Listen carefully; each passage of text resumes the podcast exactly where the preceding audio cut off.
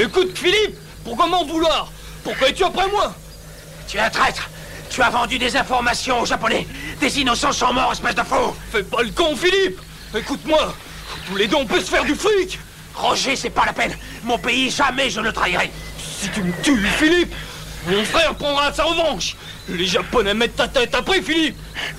Je vais te tuer, petit con. Mais non C'est toi qui vas mourir, connard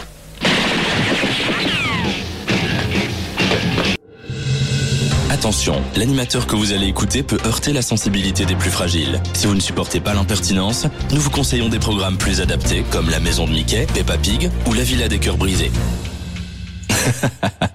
vous êtes encore là? On vous aura prévenu. Vous écoutez complètement culte avec Famille et son équipe de 18h à 20h sur Dynamic One.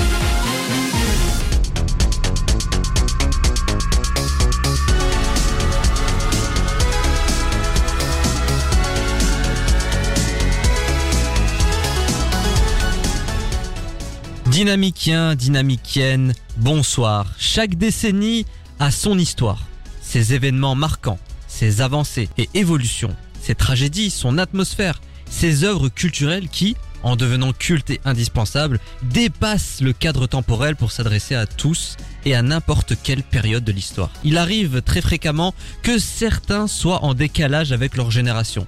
Ils se sentent pas à leur place et estiment qu'ils sont nés à la mauvaise époque. Ainsi, ils imaginent leur vie dans une décennie en phase avec leurs valeurs, leurs goûts et leurs envies.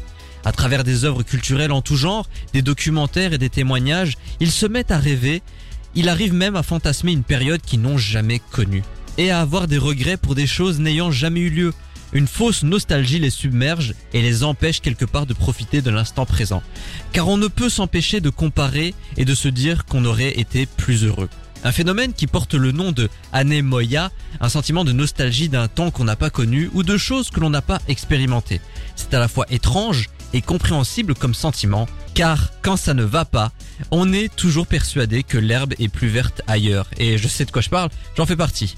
Quand on demande aux nouvelles générations dans quelle décennie ils auraient aimé grandir et vivre, une ressort particulièrement celle de la liberté et de la légèreté, celle de la vie sociale et des interactions entre humains sans l'intermédiaire des réseaux sociaux, celle des couleurs vives et des styles vestimentaires novateurs, celle des modes et des coupes de cheveux improbables mais qui reflétaient l'état d'esprit de l'époque.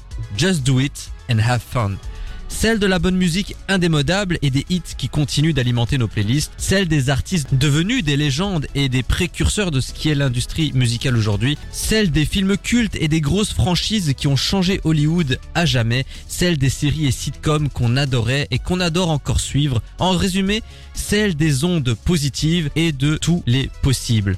Le Walkman cassette auto-reverse, les radios libres, l'explosion du hip-hop, l'avènement de la pop et de la new wave, le caméscope, la démocratisation du clip vidéo, la VHS, les débuts de MTV, la variété française, Rocky Balboa, Top Gun, Beverly Hills, Dirty Dancing, le vinyle, Canal+, les guignols de l'info, les premiers ordinateurs et consoles de jeux, les inconnus, les débuts de Apple et de Steve Jobs, le King of Pop Michael Jackson. Toutes ces œuvres, ces grands noms, toutes ces références devenues universelles proviennent d'une décennie magique et inspirante, les années 80. Ce soir, au cours d'une émission spéciale, nous allons retracer les années 80 avec des œuvres et des personnalités qui ont marqué une décennie à jamais dans les mémoires. Vous le savez, nous aimons jouer avec le double C de complètement culte. Ce n'était pas facile, mais je suis parvenu à trouver un titre. C'est la raison pour laquelle nous nous rebaptisons exceptionnellement, complètement, Coupe Mulet.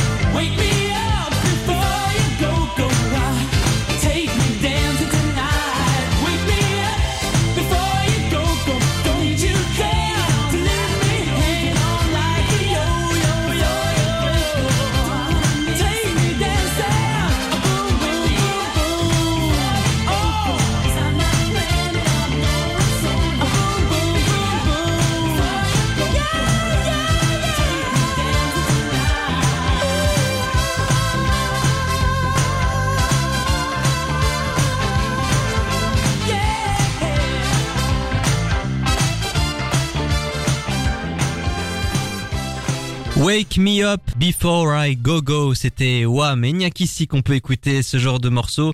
D'ailleurs, vous écoutez complètement Coupe Mulet, émission spéciale consacrée aux années 80 et clap 23e de cette saison sur Dynamic One. Avant de commencer, permettez-moi de vous introduire de manière légale, consentie et non sexuelle, celle qui va vous accompagner jusqu'à 20h.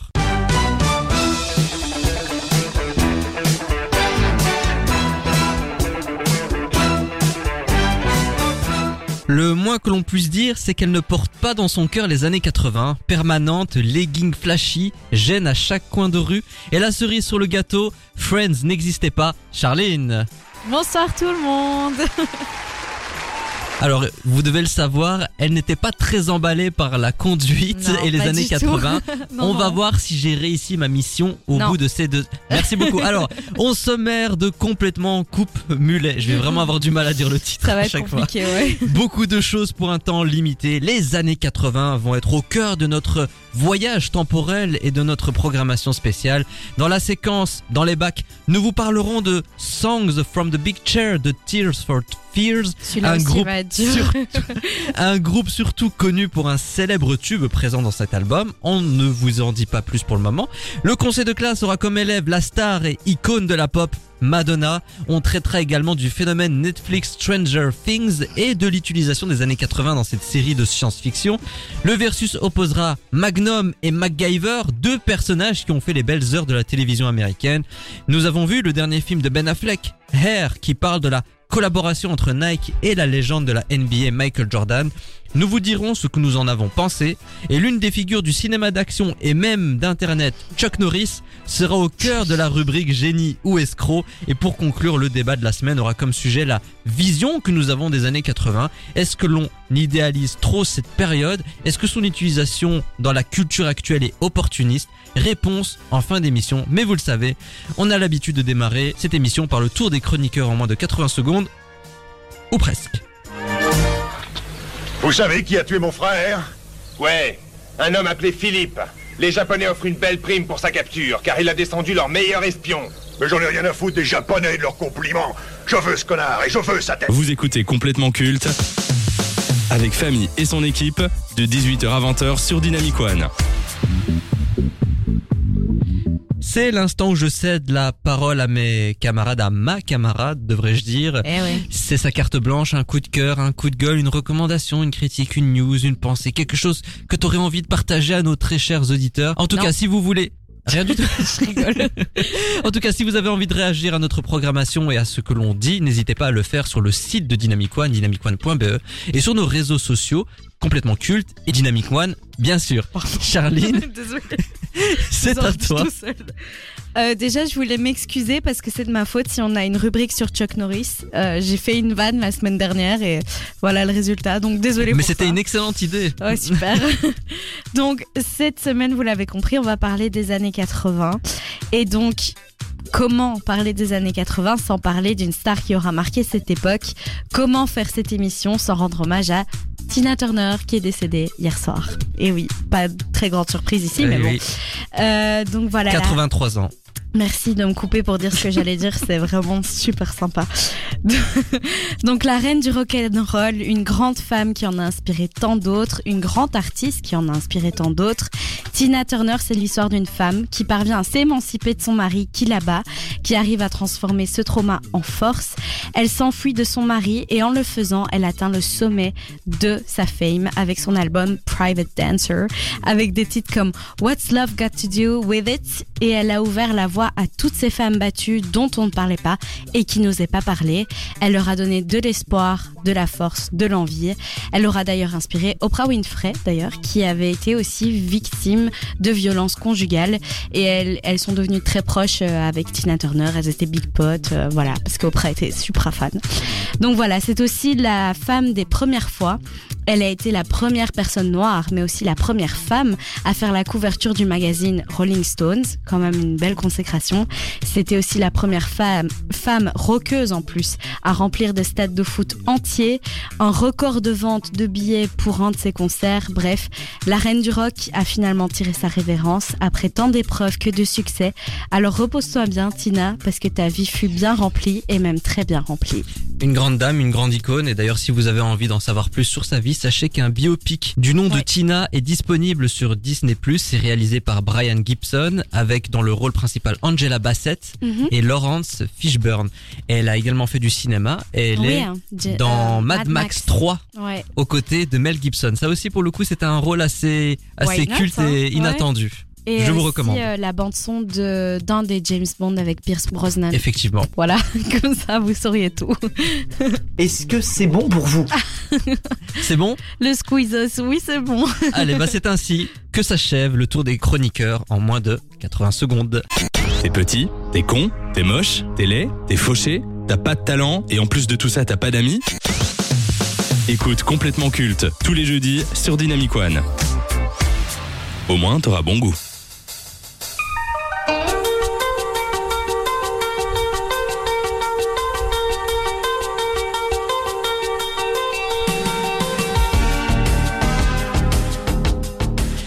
Qu'est-ce qui fait une bonne chanson? La voix Les textes Pas la tienne. La mélodie, ta gueule Le rythme Les émotions véhiculées Ou bien les thèmes abordés? C'est un peu tout ça, bien que les goûts et les couleurs ne se discutent pas, même si oui en réalité, mais bon, passons. Ce qui fait une bonne chanson, c'est qu'on veuille l'écouter en boucle, qu'elle représente des moments précis et clés de nos vies, généralement les moments de joie et d'insouciance. Malgré les décennies qui passent, elle continue à nous véhiculer des choses. En résumé, une bonne chanson est intemporelle et s'adresse à toutes les générations. Et c'est le cas de ce tube, sorti en 1985 et extraite de l'album Songs from the Big Chair, Everybody Wants to Rule the World de Tears for Fears. Cette année, ce groupe britannique célèbre les 37 ans de leur chanson iconique, qui est de loin le plus gros succès de leur carrière et la chanson qui les a fait connaître à travers la planète. Bon, en fait, c'est le seul succès de leur carrière, j'ai envie de dire. Véritable classique et emblème des années 80, Everybody Wants to Rule the World est considérée comme l'une des meilleures œuvres de l'histoire. Elle est régulièrement diffusée à la radio et elle est très écoutée sur les plateformes. De plus, la chanson est très utilisée sur TikTok pour accompagner des vidéos qui abordent les années 80 sur le thème de la nostalgie. Le plus beau dans tout ça, c'est que les nouvelles générations découvrent ce tube à travers des vidéos réactions sur les réseaux. Ils sont surpris par la qualité du morceau, ils apprécient, et ce qui est drôle, c'est qu'ils réussissent à être nostalgiques d'une période qu'ils n'ont jamais vécue. N'est-ce pas ce qui se rapproche le plus d'un voyage dans le temps? Moralité, il faut garder espoir car à la fin c'est toujours les bonnes musiques qui triomphent. Donc avant de parler de l'album et de cette euh, chanson, Ouais. est-ce que tu connaissais le groupe Tears for Fears? Non. Vraiment pas non. En fait, je connais. Bon bah c'était Charline sur Dynamic One. hein. Non, mais oh, tu me laisses pas développer aussi. Non, je les connaissais pas. Je connais cette musique, même pas de nom, juste de l'air. Et le début seulement. Et la suite aussi, mais bon, un peu moins. C'est quand même la mélodie du début qui est quand même culte. Mais euh, non, je, je savais pas du tout que c'était euh, ce groupe-là qui l'avait écrite. Ça ne m'avait jamais vraiment très intéressé d'ailleurs. Et euh, non, voilà, je connaissais pas du tout. Donc. Voilà, et apparemment ils n'ont fait que ça, donc euh, finalement. Alors non, ils ont de pas ma fait que ça. L'album Songs from the Big Chair est sorti en 1985. Ok, très bien. Qu'as-tu pensé de cet album? Bah moi je trouve que bon, allez, à la limite la musique, celle-ci, pardon, ça passe. Mais je trouve sincèrement qu'il a fortement pris un coup de vieux. Je trouve que ça vieillit pas très très bien. Euh, Peut-être parce qu'on sent trop à mon goût l'identité des années 80, mais même sur ce tube-là, on, on le sent bien, mais c'est moins dérangeant, je trouve, que sur les autres morceaux. Là, je, enfin, j'ai pas pris beaucoup de plaisir à l'écouter. Et parce que je pense juste que c'est plus en accord avec maintenant. Tu vois, il y a des chansons qui vieillissent très bien et qui sont intemporelles. Et je trouve pas que ce soit le cas, ni même avec ces chansons, mais encore moins avec le reste de l'album. Alors ce qui est très drôle, c'est que cet album, bah, en réalité, ne contient pas énormément de chansons, Non, seulement très 8 peu. morceaux. Ouais. Et ce qui était très drôle à l'époque, c'est qu'on avait ce qu'on appelait les side 1 et les side 2. Donc c'est-à-dire euh, Oui, sur les deux faces du CD. Donc comme quoi on a fait de beaux progrès Ouais. entre temps. Ouais, ouais, c'est fou. 8 morceaux, c'est pas énorme. Hein. Non, c'est très peu. Ils sont pas non plus d'une longueur particulièrement longue non plus. Euh, maintenant, pour moi, c'est pas gage de quelque chose de négatif. Ça peut même être très positif. Moi, ce que j'aime énormément dans cet album, c'est qu'il laisse le temps aux mélodies. Il y a très peu ça, de voilà. paroles en Mhm. réalité. C'est plus un album d'ambiance Ouais. qu'un album, on va dire, de parolier. Euh, Ils essayent pas de véhiculer quelque Non, chose de clair. particulier, en tout cas dans les thèmes. Non, c'est vraiment, ils veulent euh, nous transmettre les émotions qu'ils pouvaient euh, ressentir à travers des mélodies. D'ailleurs, je trouve que leurs voix, elles sont très effacées. Elles prennent pas du tout le dessus par rapport à la musique. On dirait juste que c'est un instrument en plus. Enfin, je sais pas comment expliquer, mais tu vois, on dirait pas que leur voix ressort particulièrement de la musique. Elle est pas au-dessus, elle est juste en même temps. Et du coup, ça fait aussi ce côté un peu tapis. Et c'est peut-être pour ça que je me suis ennuyée à l'écouter. c'est peut-être dommage pour moi. Alors au total, ils ont sept albums dans Ah leur bon discographie et euh, Songs from the Big Chair est certainement celui qui a eu le plus de résonance médiatique et le plus de Ouais. succès. Je me demande Et ce qui est le pourquoi. plus triste d'ailleurs, bah, c'est que l'année dernière, ils avaient sorti un nouvel album qui s'intitule The Tripping Point Ok. et on continue de parler de Everybody Wants to Rule the World. Est-ce que Bah oui, tu trouves mais- ça triste ou au contraire c'est déjà ça d'avoir un tube qui a cartonné, qui continue de cartonner Ah mais oui, mais moi je suis... J'ai beaucoup de mal avec les artistes qui crachent sur le morceau emblématique de leur carrière. C'est pas leur cas. Hein. C'est pas leur cas, mais du coup, je me dis que c'est pas triste d'avoir eu un tube qui a explosé et puis après d'avoir fait des choses un peu moins bien. Moi, je trouve que ça reste quand même ta force d'avoir créé un tube qui a marqué une époque, une génération et qui continue de fonctionner en ce moment. Je vais prendre l'exemple de Gauthier. Est-ce que tu vois la chanson qui nous a cassé les couilles Déjà, qui Gauthier 2010. Ah oui, oui, oui, oui. bah oui. Ça y est, ça me revient Somebody maintenant. I used to To know. Exactement. Bah cette chanson là, bah voilà, il a il l'a faite et maintenant, il vit sa meilleure life en Australie à boire des bières et à, et à chanter avec son groupe où tout le monde s'en fout et il y a pas de souci avec ça et je ne pense pas qu'il regrette Je d'avoir sais créé d'où tu tiens cette information. Non, ne pas serait-ce pas tout. la, la Non, vidéo de Seb Non, pas du tout. Alors là, c'est qui Seb Non, et du coup, c'est peut-être triste pour eux de pas avoir su surfer sur ce succès-là, mais c'est vraiment le cas pour beaucoup. Carly Rae Jepsen, elle a pas fait des choses extraordinaires après euh, Call Me Maybe. C'est le cas pour plein d'artistes et c'est pas grave. Ça leur permet d'avoir assez de sous que pour vivre de leur passion sans rien faire de Ça revient à ma prochaine question. Justement, ils ne se sont pas reposés sur un seul hit. Ils ont continué de travailler. Et c'est très bien. mais on continue de parler de ce tube Mhm. qui a marqué leur carrière. Est-ce que ce n'est pas un peu la faute du public et on va dire des médias qui continuent de rabâcher les oreilles avec ça plutôt que de se concentrer sur le présent? Mais c'est comme avec les albums de Laurie euh, qui sont récents. Finalement, ils marchent pas, alors que Laurie, euh, c'était une superstar dans les années 2000. Et au final, à chaque fois, on lui fait des petites refs à ta meilleure amie, euh, à la positive attitude, etc.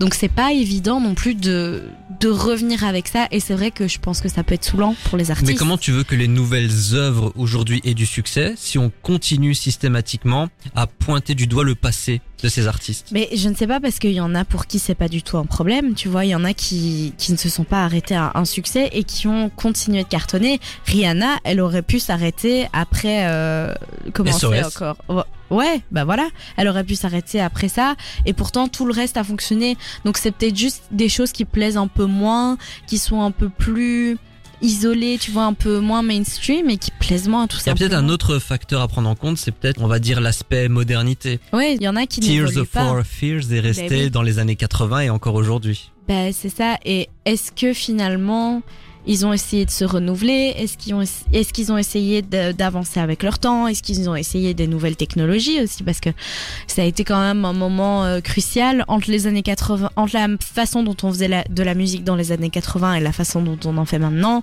Il y a eu un gap complet et je pense que si à ce moment-là tu prenais pas le train, ben t'étais un peu à has-been et à la ramasse quoi. Donc Tu dirais que Tears for Fears est un groupe has-been aujourd'hui? Oui, je suis désolée pour eux parce que en vrai, moi je trouve que ça hyper bien qu'ils continuent de kiffer, qu'ils continuent à faire ce qu'ils aiment. Mais ouais, clairement, tu ils sont plus trop dedans quoi, tu vois. Est-ce qu'ils sont cultes? N- non, Ou c'est plutôt la chanson qui est culte? La chanson, à la limite, la mélodie plus que la chanson est culte. Eux non. Hmm. Pardon, oh là là, c'est très méchant. Mais non, mais c'est peut-être une réalité aussi parce que tu fais écouter la chanson à beaucoup de personnes, ils vont reconnaître les mélodies. Et Par contre, ils vont être incapables de donner le nom du groupe.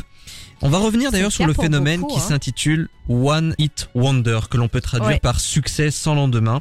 Il s'agit d'un grand succès populaire interprété par un artiste n'ayant jamais connu d'autres véritables succès dans sa carrière. Bon, un for. Fears rentre dedans. Mais c'est déjà pas mal d'avoir Oui, eu un déjà pas tube. mal. Mais j'ai un exemple et c'est une petite anecdote qui va faire plaisir à mon papa parce qu'il me le répétait souvent avec beaucoup d'aigreur. Mais par exemple, le gars qui chante Born to be Alive, Oui, oui, oui, euh, Hernandez. Hernandez, eh ben, il a vécu extrêmement bien de ses royalties avec ce seul titre-là.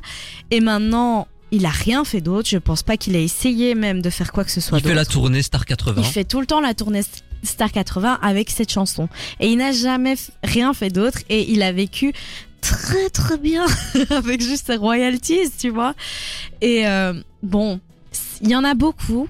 Euh, je sais pas si on doit être vraiment fâché parce qu'au final, ben c'est eux qui ont sorti ce morceau, tu vois, personne d'autre l'a fait et ça a fonctionné. C'est dommage pour eux, mais il y en a, par exemple Gauthier, bah c'était son titre et puis il s'est barré et puis voilà, il y en a qui assument pas la fame aussi. Il y a plein de facteurs qui font qu'il y en a qu'un qui marche et pas la, et pas le reste. Il y a une phrase qui résume bien la situation, c'est celle de Jean-Pierre Foucault un jour qui s'est énervé contre euh, un chroniqueur dans l'émission Les Pieds dans le plat sur Europe 1. Jean-Pierre Foucault s'est Jean-Pierre. Foucault, oui, parce qu'à un moment, Jean-Luc Lemoyne posait tout le temps la même question dans une rubrique phare. Il demandait à l'invité mystère, est-ce que vous êtes un has-been? Et ça, c'est un Oh. truc euh, qui a énervé Foucault et qui a dit, eh ben, écoutez, vaut mieux être un has-been qu'un never-been.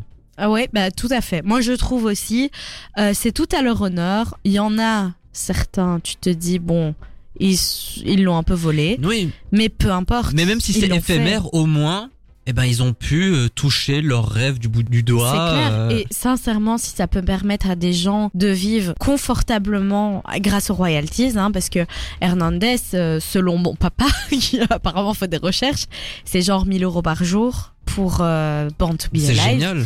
c'est bien, bah t'es tranquille en fait et tu peux vivre ce que tu veux. Enfin, qui dirait non à ça? Personne. Donc voilà. Est-ce que tu recommandes l'album Songs from the Big Chair aux auditeurs? Euh, non, peut-être aux auditeurs les plus âgés qui veulent retourner dans leur adolescence, mais non, sinon pas spécialement. J'aime jamais rien. en Écoutez, fait, oui, j'ai remarqué ça. C'est triste. En je réalité, désolée. je vous le recommande tout de même si vous voulez ressentir les vibes des années 80. Mais Là, pour le coup. veut ressentir ça? Oh, m'arrête d'être rabat-joie comme Oh, ça. pardon. En fait, à écouter Charline, tout ce qu'on fait dans cette émission, bah, c'est cette réponse. Mais c'est de la merde C'est vrai, je m'en rends compte, je suis un peu aigrie. Mais c'était conduite aussi, elles sont un peu. euh, on va, euh, on va changer un peu le management là. L'affaire Ok. Donc, euh, Songs from the Big Chairs est un album du groupe Tears for Fears que vous pouvez retrouver sur toutes les plateformes d'écoute. Un album qui aura tout de même un petit peu marqué les années 80 grâce au fameux tube Everybody Wants to Rule the World. C'est ainsi que la séquence dans les bacs s'achève. Ah.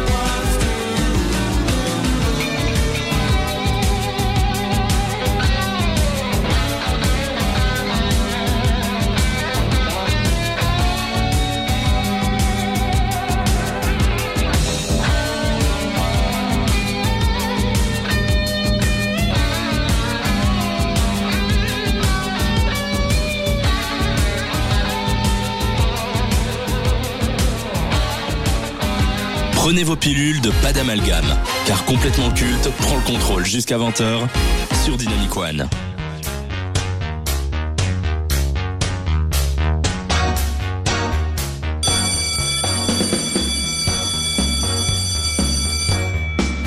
J'adore. Est-il nécessaire de la présenter? Non. Faut-il expliquer l'importance qu'elle a eue dans son art? Est-il utile de préciser à quel point elle a révolutionné l'industrie musicale? Son arrivée dans le milieu a fait l'effet d'une bombe car dès ses débuts, elle apportait quelque chose d'innovant et de captivant. Celle que l'on surnomme Little Nonny a eu un impact considérable sur le monde de la musique au fil du temps. Elle sera considérée à juste titre comme la reine de la pop. C'est elle qui a défini et qui a façonné ce genre au cours des décennies.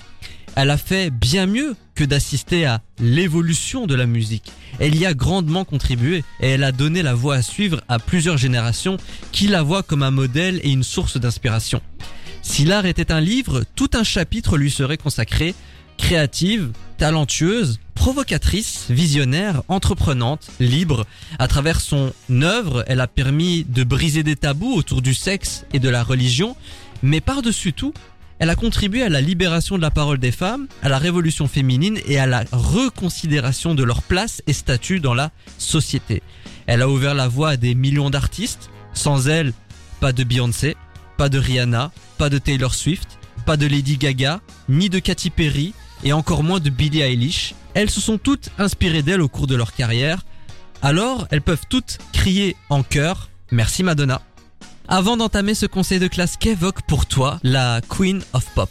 Non, je peux pas dire ce qui m'est vraiment venu en tête le premier fois. Le, le- le premier mot qui m'est venu en tête parce que c'est ultra dénigrant, donc je peux pas. Genre, mais genre, je me suis dit, franchement, non, je peux pas. Eh maintenant, tu as fait trop de teasing là.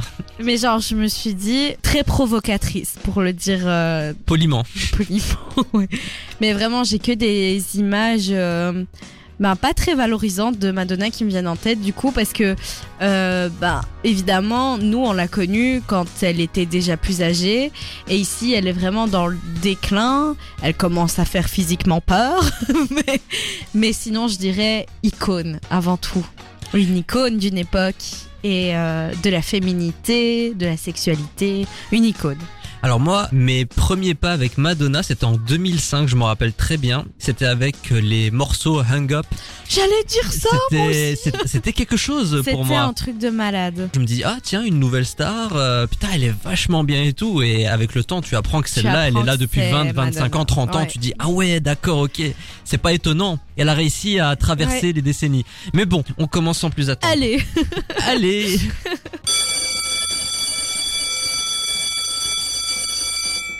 Premier critère, la carrière. Alors elle est active depuis 1979. Elle a 14 albums, 77 clips vidéo, 3 bandes originales de films, 129 singles, 42 disques d'or et 16 disques de platine, combien de Grammy Vas-y, enchaîne. 10 collaborations avec des marques de mode, 19 films et des apparitions dans 8 séries, 3 pièces de théâtre, 234 récompenses et 430 nominations, dont 7 Grammy Awards et voilà. 2 Golden Globes. Elle est l'artiste féminine ayant vendu le plus d'albums et singles dans le monde et dans l'histoire avec 335 millions de disques écoulés. Bah, Donc pour la carrière, euh, je suis désolé, euh, Bah, je peux pas mettre autre chose que 10 Bah là. oui, qu'est-ce que je, je crois que j'ai mis d'autre C'est impossible de rivaliser avec Madonna. Enfin, à partir du à partir du. Oh, à part... Et si c'était un AVC Celle-là, je vais la faire bien. À partir du moment où tu es la femme qui a vendu le plus d'albums, de singles dans le monde entier de tous les temps, forcément que tu as un 10 pour ta carrière. En plus, je pense qu'elle a fait le tour, elle a tout fait, elle a été récompensée de partout, elle s'est diversifiée dans plein de choses parce qu'au bout d'un moment, forcément, quand t'es Madonna, ben, tu fais d'autres choses parce que je pense que tu peux te faire chier.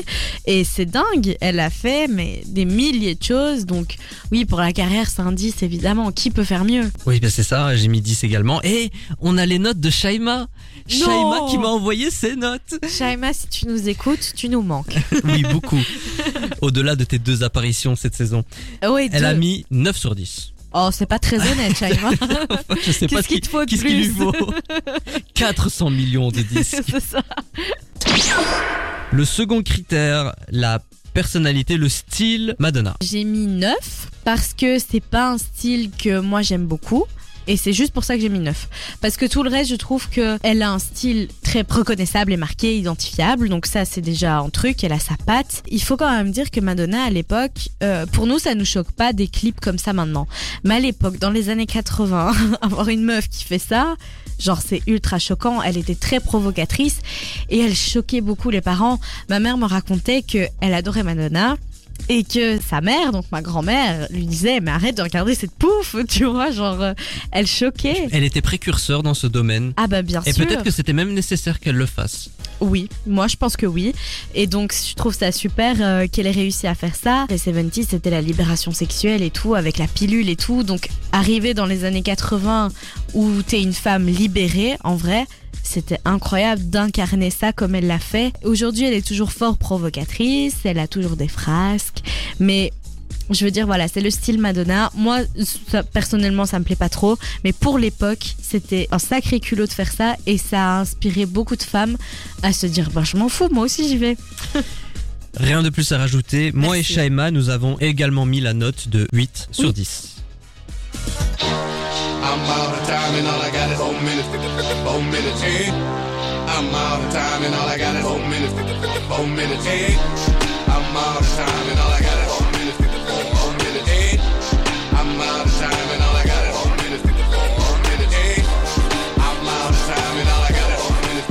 Mais c'est parfaitement illégal, savez-vous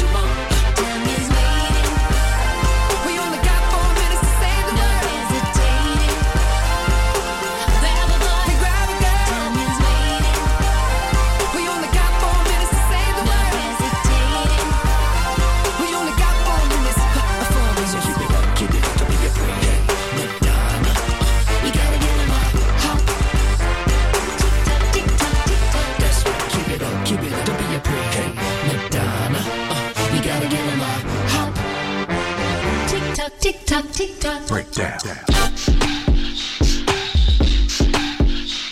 Yeah.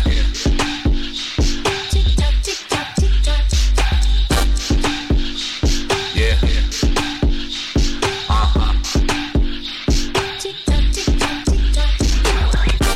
I only got four minutes. Save the world. Jusqu'à 20h. C'est complètement culte sur Dynamic One.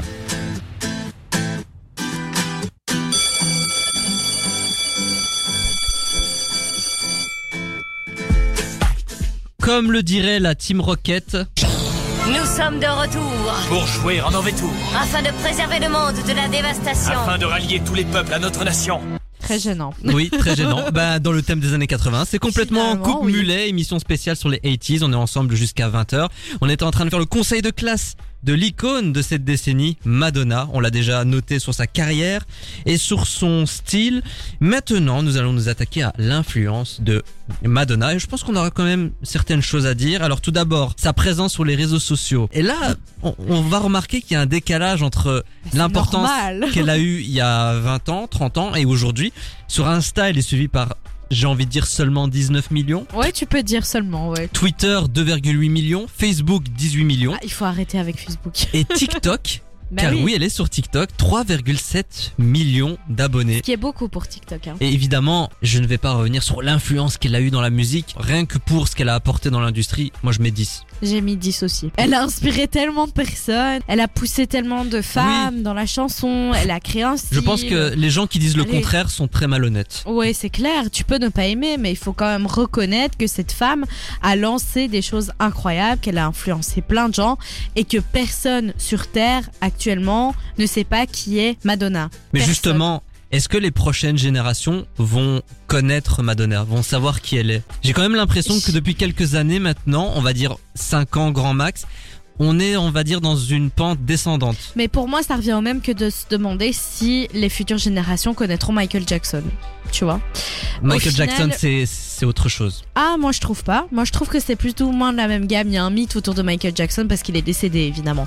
Mais je trouve que Madonna, ben, je ne pense pas qu'elle fera encore des choses incroyables parce que bon, elle est à la, la soixantaine ou 70 déjà, je sais plus. 63 ans. Ah pardon, toi pour moi, 63 63 ans seulement. Je pensais qu'elle en avait 70. J'ai pas envie de faire d'attaque sur le physique parce que ça se fait pas, mais quand Je on la voit aujourd'hui, ça fait peur, hein. triste, hein. Ça fait peur et euh, on le dira jamais assez, mais faites attention avec la chirurgie esthétique parce que quand on commence, on aura du mal à s'arrêter. Et je pense que Madonna en a fait les frais aujourd'hui. Franchement, allez voir sa photo, une photo sur internet. euh. D'ailleurs, il me semble qu'elle va faire une tournée en 2024 et que cette tournée a été faite sur un gage avec d'autres stars. Ah ouais Ils étaient réunis autour d'une table, ils jouaient à gage ou vérité. Elle a perdu et elle a dit bon bah du coup je vais faire mon gage, je vais faire une tournée. Ah, c'est fou Voilà. ça. C'est trop cool. C'est des Mais est-ce que les euh, gens en ont envie de cette tournée? C'est ça la question. Euh, oui, moi je pense que ça va cartonner, évidemment. Je sais pas. Je pense que euh, une tournée genre en mode avec tous ces grands tubes, ce sera super bien. Maintenant, si elle sortait autre chose maintenant, je pense que elle, il y a grave moyen qu'elle soit cringe, alors qu'elle a évolué. Ses derniers albums ont été des flops. Voilà. Ce qui est dommage parce que aller jusqu'en 2010 et tout, elle avait, elle avait déjà 50 ans, on le disait tantôt, et elle avait super bien. euh, non, mais c'est vraiment dommage parce que elle avait réussi à se moderniser avec le elle temps. avait Elle avait collaboré avec les stars du moment. Elle avait fait évoluer son style, l'air de rien, tout en restant Madonna. Ouais, elle avait tout Mais fait pour. depuis quelques années, on sent qu'elle a un peu du mal à suivre euh, la cadence, à suivre ce qu'est l'industrie aujourd'hui. Je ne sais pas pourquoi. Est-ce que il n'y a pas un moment dans la carrière d'un chanteur, d'une star comme Madonna, où il faut se dire, bah c'est bon, stop. Bah moi je trouve qu'elle devrait. Ah, j'adore. je trouve qu'elle devrait parce que il faut rester sur des notes positives, tu vois. À un moment donné, si tu te sens plus, enfin, cette femme a un très gros problème avec euh, le fait de vieillir, je pense. Hein. Je je suis pas psy, mais bon, à un moment, on se rend bien compte qu'elle accepte pas de vieillir et ça a toujours été le cas. Du coup, je pense pas qu'elle acceptera de raccrocher parce qu'elle s'en sent pas capable. Elle s'en sentira jamais pas capable, tu vois. Alors que même si techniquement et objectivement c'est nul, elle se dira quand même non, faut que j'y aille. Et on peut saluer ça comme regretter de pas terminer convenablement quoi. Mais saluons tout de même qu'en 2023, son œuvre soit encore au cœur des trends, des tendances TikTok, Instagram, que ses chansons soient encore écoutées en Oui, boucle. hein. C'est Ouais. vraiment pas mal. Bah, c'est indé- indétournable, ça. Bon, Madonna, culte, évidemment. Bah, bien sûr que oui. Et enfin, le dernier critère, le ressenti personnel. Euh, ben ça, j'ai eu du mal à mettre la note parce que c'était un peu compliqué et toujours maintenant, quand je me souviens de ce que j'ai mis, je sais pas si je vais mettre ça. Donc dis-moi ce que t'as mis, comme ça je vais m'en inspirer. Alors moi, j'ai mis la note de 7 sur 10 parce Ah, que je putain, retiens que quand même je retiens quand même les bonnes choses qui m'ont marqué. Moi, Hung Up, Sorry, Four Ouais. Minutes, Miles Away. J'ai quand même grandi d'une certaine façon avec elle même si elle avait déjà une grande carrière avant. carrière, ouais. Mais ça montre quand même qu'elle était ou qu'elle est intemporelle. C'est ça. Je vais dire, moi, il y a aucune chanson de Madonna que j'aime pas en fait. Tu vois, je me dis, euh, enfin, je parle pas des Mais- derniers albums, mais les bangers et tout Même ça. aujourd'hui, on fait des remixes de ses succès. Bien Frozen sûr. par exemple. Voilà, exactement. Tu vois, il y a plein de tubes comme ça. euh, Il y en a pas un où je me dis, bah voilà, ces derniers albums sont flop, on est d'accord. Mais dans ce qu'on connaît de Madonna, il y en a pas un où je me dis c'est nul. Donc moi j'ai mis 7 aussi du coup parce que comme je l'ai dit au tout début de la de cette ru- rubrique, cette chronique, euh, je trouve pas, enfin moi je suis pas trop adepte de son style. Parce que voilà, c'est pas trop. euh, Voilà, c'est mon côté pudique. Mais franchement, elle me dérange pas du tout. Et je salue, mais incroyablement tout ce qu'elle a fait. Et je pense que si je devais la rencontrer demain, je me pisserais dessus, tu vois. Alors que je suis Ouais. pas une fan incontestée, mais ça reste quand même.